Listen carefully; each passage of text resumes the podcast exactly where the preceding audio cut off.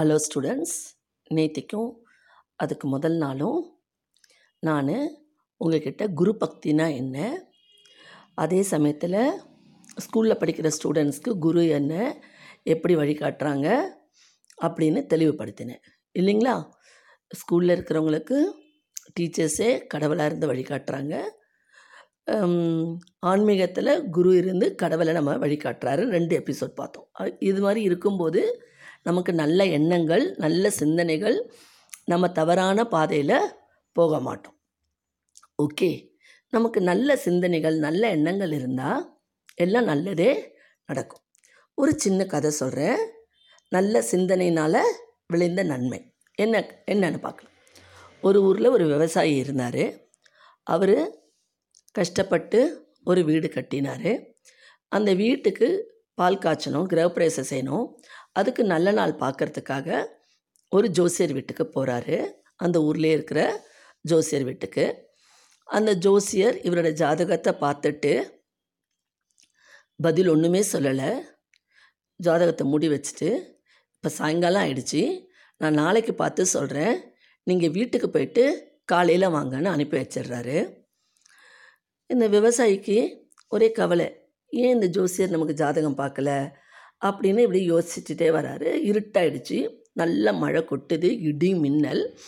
என்ன பண்ணுறதுன்னு தெரியல. அங்கே பக்கத்தில் ஒரு சிவன் கோவில் இருந்தது. அந்த கோவிலில் போய் அந்த சிவன் கோவிலில் போயிட்டு கொஞ்ச நேரம் மழைக்கு ஒதுங்குறார்.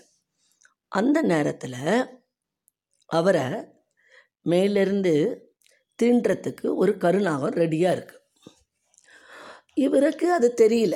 அந்த கோவில் வந்து ரொம்ப பாழடைஞ்சு இருக்குது ஐயோ இந்த கோவில் இவ்வளோ பாழடைஞ்சு இருக்கே நம்மக்கிட்ட காசு இருந்தால் இந்த கோவிலை நாமளே புதுப்பிச்சு கும்பாபிஷேகம் பண்ணலாமேன்னு மனசுக்குள்ளேயே சிந்திக்கிறார் நினைக்கிறார். இந்த கோவிலுக்கு எப்படி ஸ்டெப் பை ஸ்டெப்பு கட்டடம் கட்டுறது அப்புறம் பெயிண்ட் பண்ணுறது அப்புறம் அப்புறம் வந்து காம்பவுண்ட் வால் போடுறது அப்புறம் வந்து இந்த கோவிலுக்கு எப்படியெல்லாம் ஆட்களை கூப்பிட்டு பெரிய புரோகிதர்களை கூப்பிட்டு கும்பாபிஷேகம் பண்ணுற மாதிரி கற்பனை பண்ணி மனசுக்குள்ளேயே நினைக்கிறார். மனசுக்குள்ளேயே நினச்சி கும்பாபிஷேகமும் பண்ணிடுறாரு அந்த சிவனுக்கு. அது பாழடைஞ்ச கோவில். ஆனால் அங்கே உட்காந்து அந்த கோவிலுக்கு கும்பாபிஷேகம் கொன்ற அஹ் கட்டுற அளவுக்கு மனசுக்குள்ள கற்பனையிலையும் சிந்தனையிலையும் நினைக்கிறாரு. அதை நினச்சிட்டு அப்போ நினைக்கிறாரு நினச்சிட்டு சந்தோஷமாக சந்தோஷமாயிடுறாரு. கும்பாபிஷேகம் கட்டிட்டோம். மக்கள்லாம் வந்திருக்காங்க. ஆராதனை முடிஞ்சது. சரி நம்ம வீட்டுக்கு கிளம்பலாம். மழை விட்டுடுச்சு அப்படின்னு ச தன்னுடைய சிந்தனையை கலைச்சிட்டு வீட்டுக்கு கிளம்புறாரு. அந்த சமயத்தில் அந்த மேலே இருந்த கருணாகம் கீழே விழுந்து அதுதான் அடிப்பட்டு இறந்து போத வழிய இவர் வெளியில் வந்துடுறாரு. இவர் வெளியில் வந்துட்டு தான் வீட்டுக்கு போயிடுறாரு. போயிட்டு தூங்கிட்டு காலையில் எழுந்திரிச்சு மறுபடியும் ஜோசியர் வீட்டுக்கு போகிறார் ஐயா இப்போ காலையில் வந்திருக்கேன். பார்த்து சொல்லுங்கன்னு. ஜோசியருக்கோ ஒரே ஆச்சரியம். என்னடா இது? இவர் வந்து எப்படி பிழைச்சி வந்தார்? நாம் தான் சொல்ல மறந்துட்டோம். இவருடைய ஜாதகப்படி இவருக்கு நேற்று இரவு மரணம்னு இருக்குது இவர் எப்படி படைச்சாரு தெரியலையே அப்படின்னு அவர்கிட்ட கேட்குறாரு விவசாயிக்கிட்ட நீங்கள் நேற்று எங்கெல்லாம் போனீங்கன்னு சார் நான் ஐயா நான் போகும்போது ஒரே மழை இருட்டு. போகிற வழியில் ஒரு சிவன் கோவில் இருந்தது. அந்த சிவன் கோவிலில் கொஞ்ச நேரம் உட்காந்துட்டு நான் போனேன்.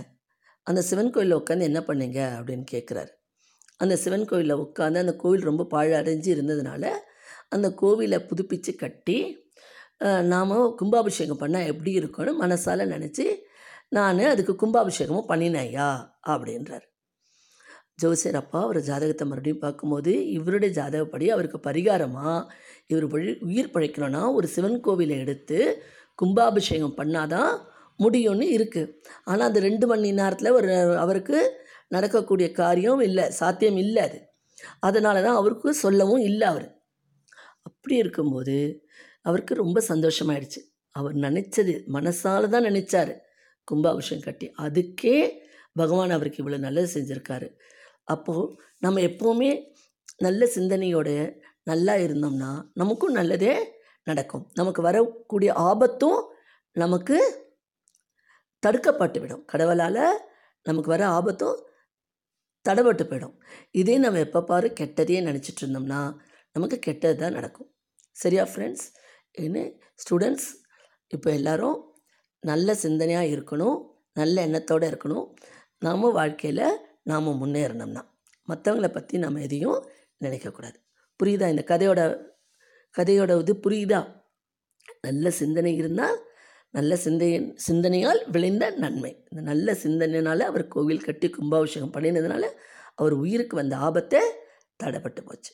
அவர் நல்லபடியாக நாளை குறிச்சிட்டு வீட்டுக்கு வந்து கிரகப்பிரவேசம் பண்ணி புது வீட்டுக்கு போகிறார் ஓகே ஃப்ரெண்ட்ஸ் நாளை மீண்டும் புதிய எபிசோடுடன் சந்திக்கிறேன். உங்களுக்கு இந்த எபிசோடு பிடிச்சிருந்தா லைக் பண்ணுங்கள் ஷேர் பண்ணுங்கள் சப்ஸ்கிரைப் பண்ணுங்கள் மீண்டும் நாளை சந்திப்போம்.